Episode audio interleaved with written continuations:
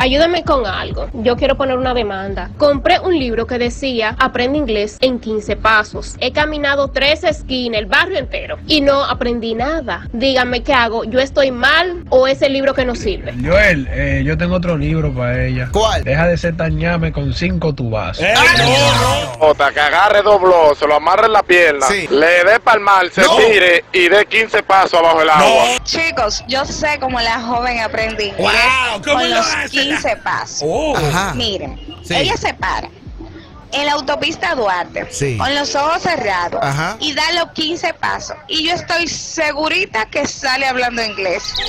Porque ella no leyó la letra chiquita donde decía que eso no funciona con gente ñame. Como ella lo quiere demandar, yo le voy a vender un libro por 5 mil pesos como hacerse abogado entre pasos.